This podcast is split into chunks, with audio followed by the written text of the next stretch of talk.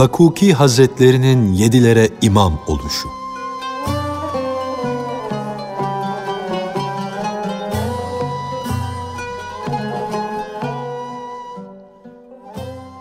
Dakuki namaz kıldırmak için onların önüne geçti.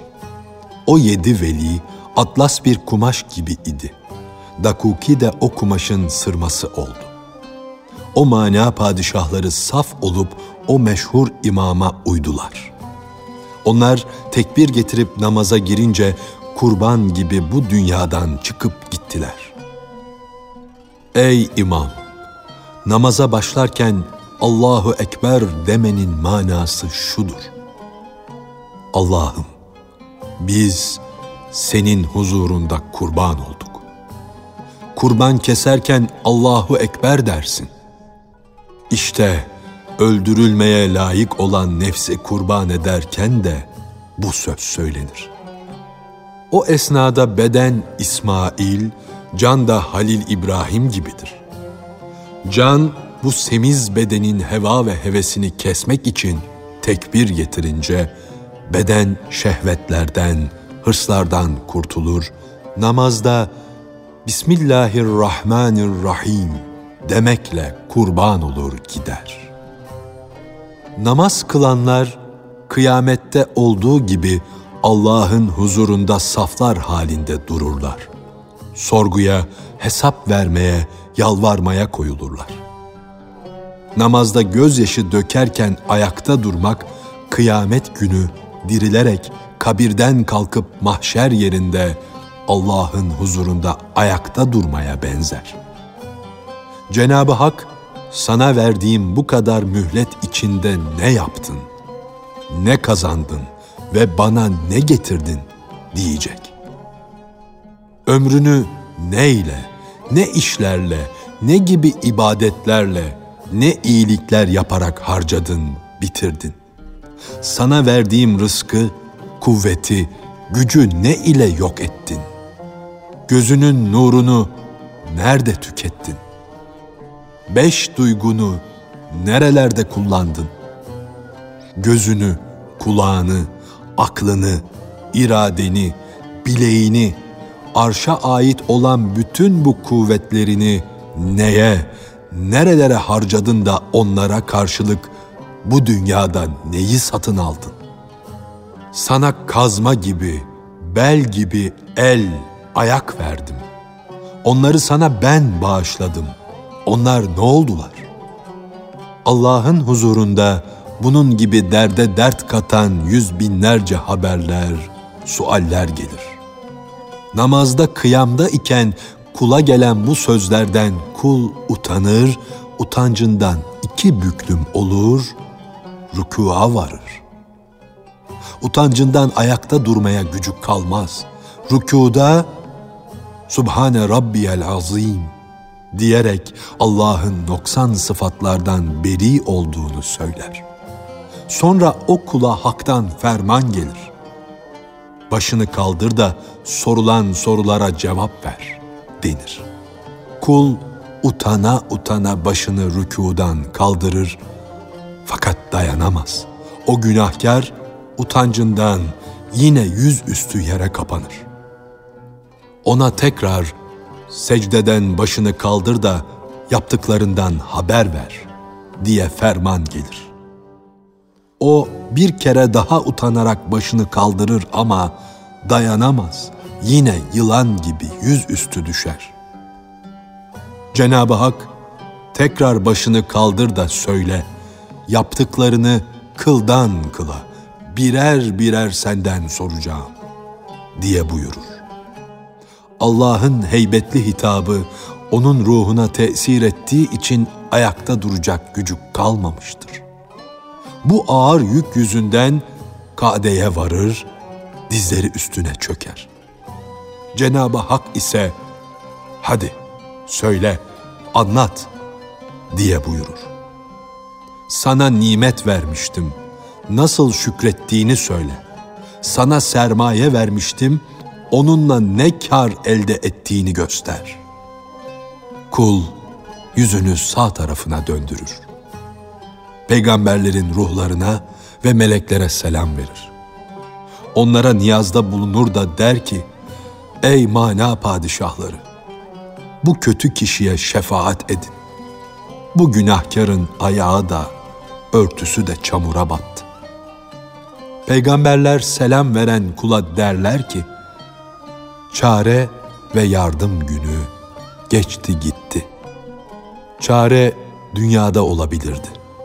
Orada hayırlı işler yapmadın, ibadet etmedin, öğünler geçti. Ey bahtsız kişi, sen vakitsiz öten bir horoz gibisin. Git, bizi üzme, bizim kalbimizi kırma. Kul yüzünü sola çevirir, bu defa akrabalarından yardım ister. Onlar da ona sus derler. Ey efendi, biz kimiz ki sana yardım edelim?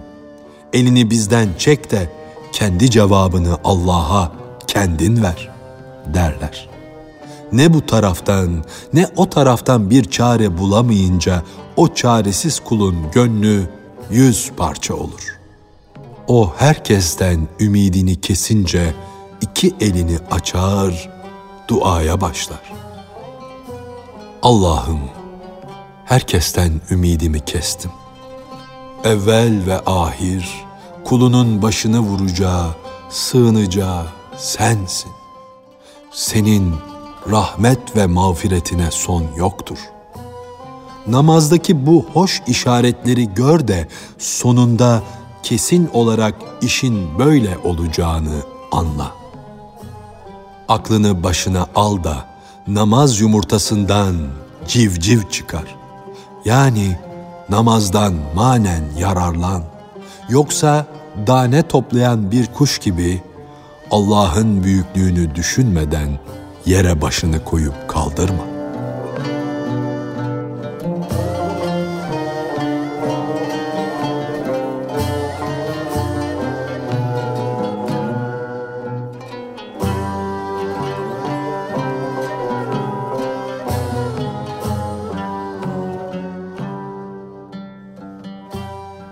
Bilgisizin sonunda göreceğini akıllı önceden görür.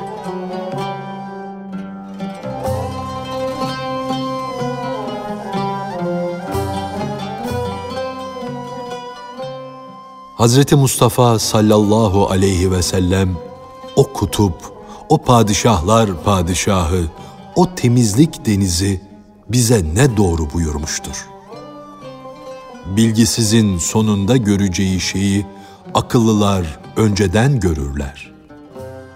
İşlerin sonu başlangıcında bilinmez, görünmez ama akıllı işin sonunu önceden görür. Suça batansa, suçunda ısrar eden ise en sonra görür. İşlerin sonu gizlidir. Fakat sonunu akıllı da apaçık görür, bilgisiz de.'' Ey inatçı! Gizli şeyi görmüyorsan bari ihtiyatı elden bırakma. Onu sele verme. İhtiyat dediğin nedir? Dünya işine karşı kötü zanda bulunmak, zaman zaman ansızın gelebilecek belaları görmek.''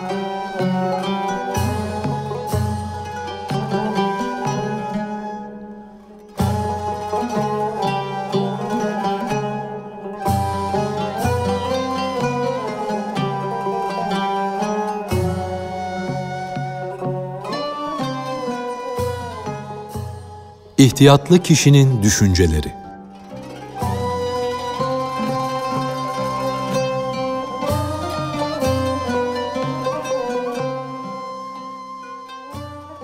Derler ki ansızın bir arslan geldi. Adamın birini kaptı, ormana çekti, götürdü. O adam ormana doğru çekilip götürülürken ne düşündü ise ey din üstadı sen de onu düşün kaza ve kader arslanı bizi ölüm ormanına doğru çekip götürüyor. Halbuki canımız dünya işleri ile sanatla oyalanmaktadır. Nitekim halk da boğazına kadar acı suyun içine batmış gibi yoksulluktan ödü kopar. İnsanlar yoksulluktan, fakirlikten korkacakları yerde o yoksulluğu yaratandan yani Allah'tan korksalardı, çekinselerdi onlara yeryüzünde defineler, hazineler belirirdi. Halkın hemen hepsi de gam korkusundan gamın ta kendisi olmuş. Varlık kaygısı ile yokluğa düşmüşlerdir.''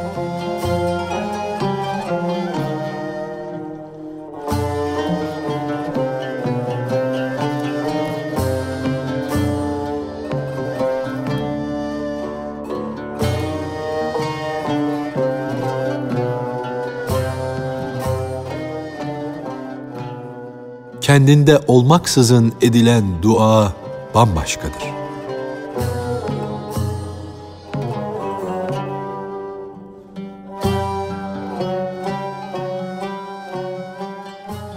Kendinde olmaksızın istirak halinde edilen dua bambaşkadır. O dua, dua edenin kendinden değildir. Kendinde bulunanın duasıdır. Daha doğrusu o dua, gönülde bulunan Hakk'ın sözleridir. Aslında o duayı Allah etmektedir. Çünkü dua eden kul kendinde olmadığı için aradan çıkmıştır.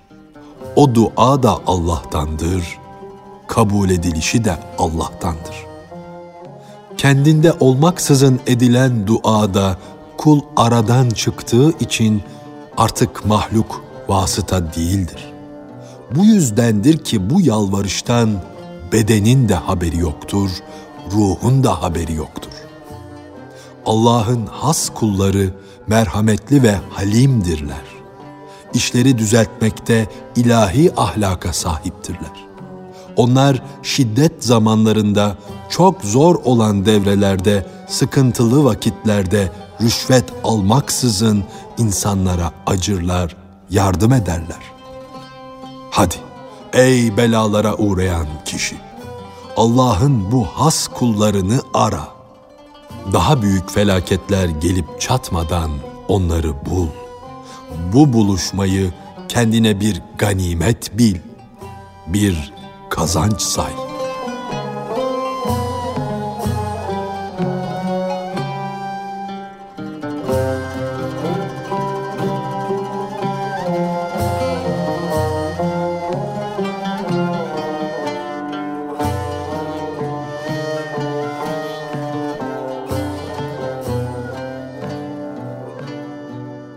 Tilkileri ayakları kurtarır, onlar kendilerini kuyrukları kurtardı sanırlar.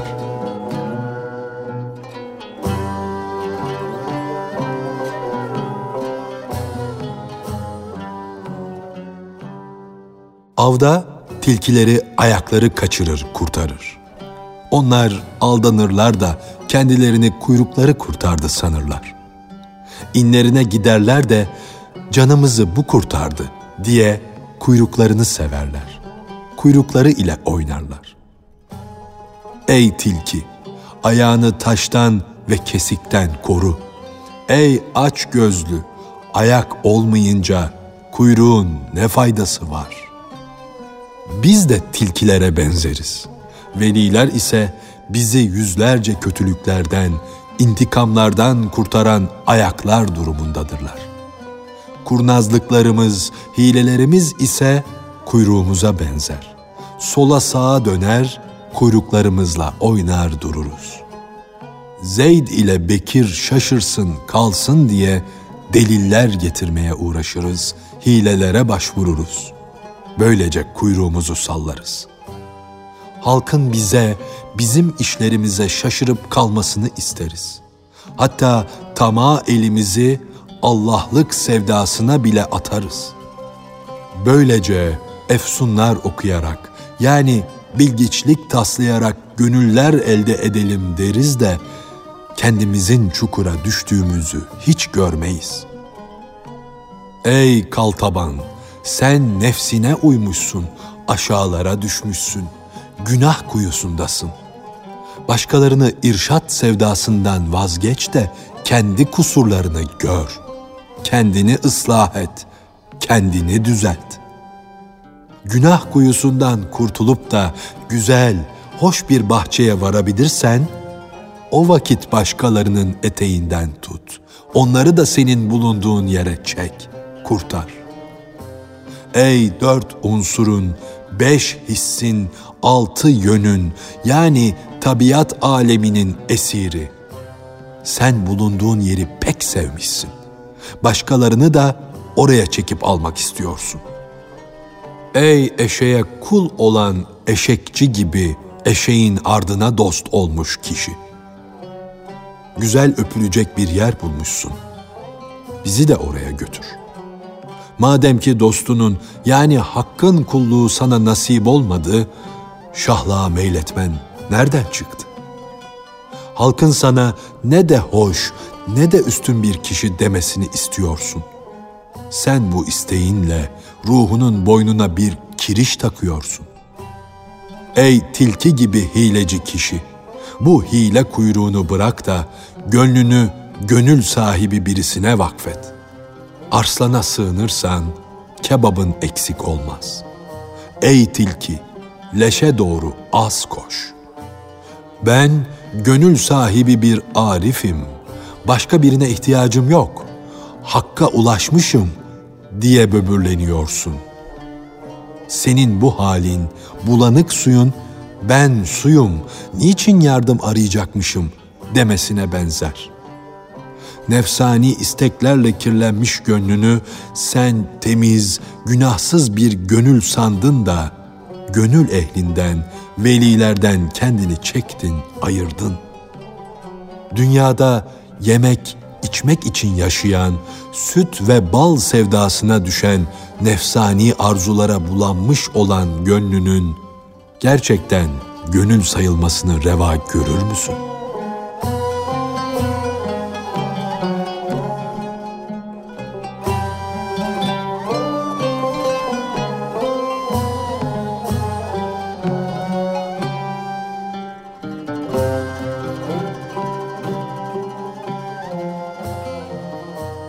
Cenab-ı Hak biz daima gönüle bakarız diye buyurdu.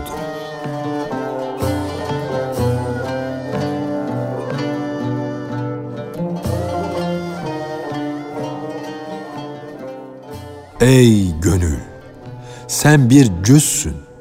Ne vakit külliğinin tarafına yönelir gidersen, yani kamil bir insana sığınırsan, o zaman sen Allah'ın sevdiklerinden olursun. Cenab-ı Hak, biz daima gönüle bakarız. Su ve çamurdan ibaret olan surete, şekle değil diye buyurdu. Sen, bende de gönül var diyorsun. Diyorsun ama gönül arşın üzerinde olur. Halbuki sen aşağılardasın, aşağılıklarda bulunmadasın. Kara balçıkta da su bulunduğunu herkes bilir. Fakat o su ile abdest alınmaz ki. Balçığın içinde su vardır, vardır ama o balçağa yenilmiş, balçıkta kaybolmuştur.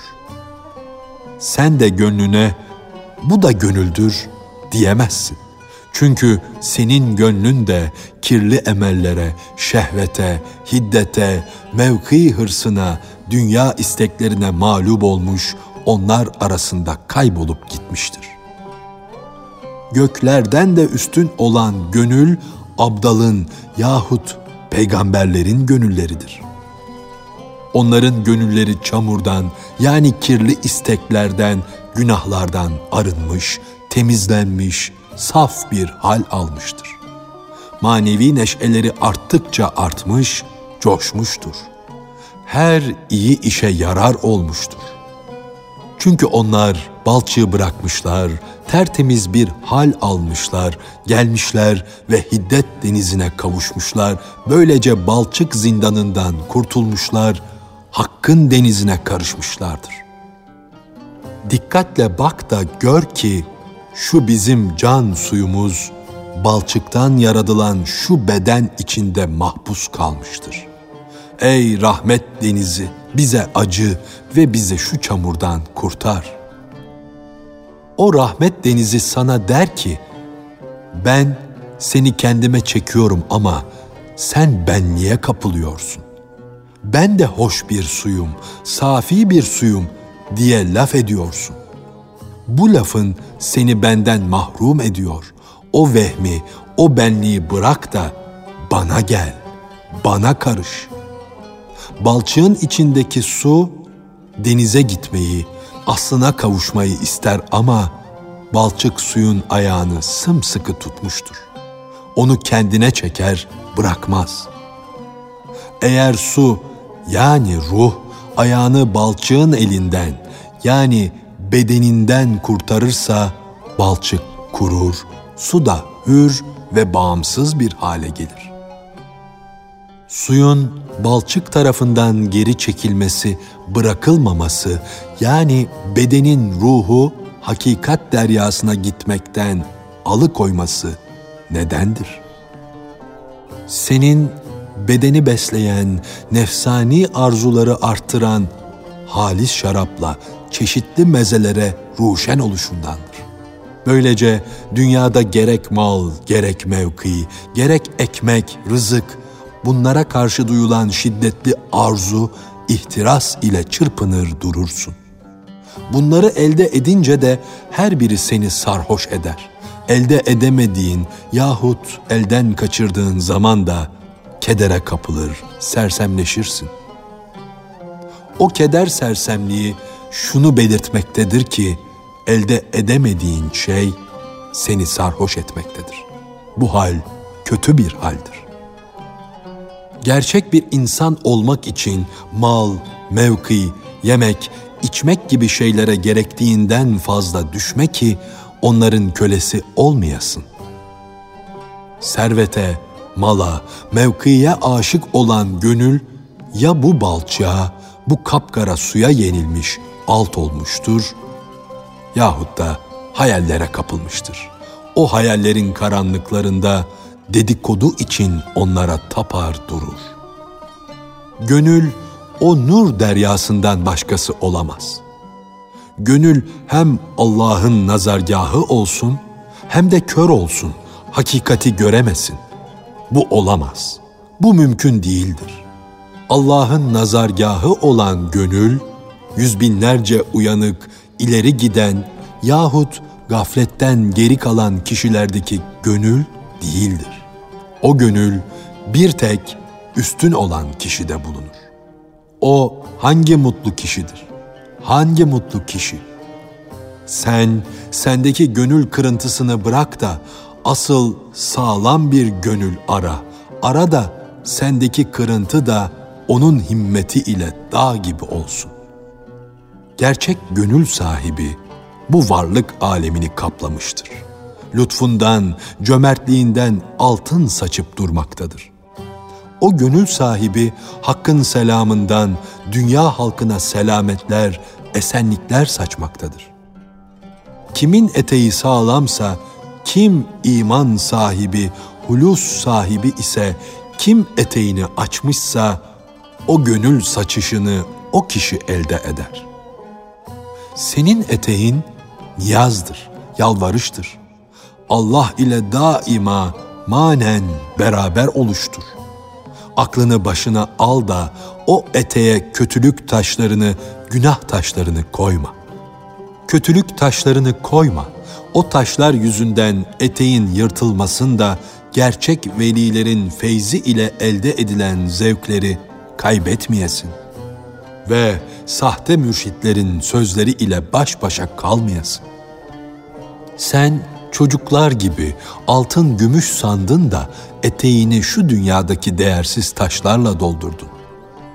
Fakat senin altın gümüş hayal ettiğin şeyler ne altına benzer ne gümüşe. Onlar senin doğruluk eteğini yırttı. O yüzden gamın, kederin arttı. Akıl el atıp eteklerini tutmadıkça çocuklar taşın taş olduğunu nereden görecekler? İnsan akılla pir olur. Yani kamil insan olur. Yoksa saçın sakalın ağarması ile yaşlı, ihtiyar olur. Pirlik, ezeli bir tali eseridir. Bunun saçla ilgisi yoktur.''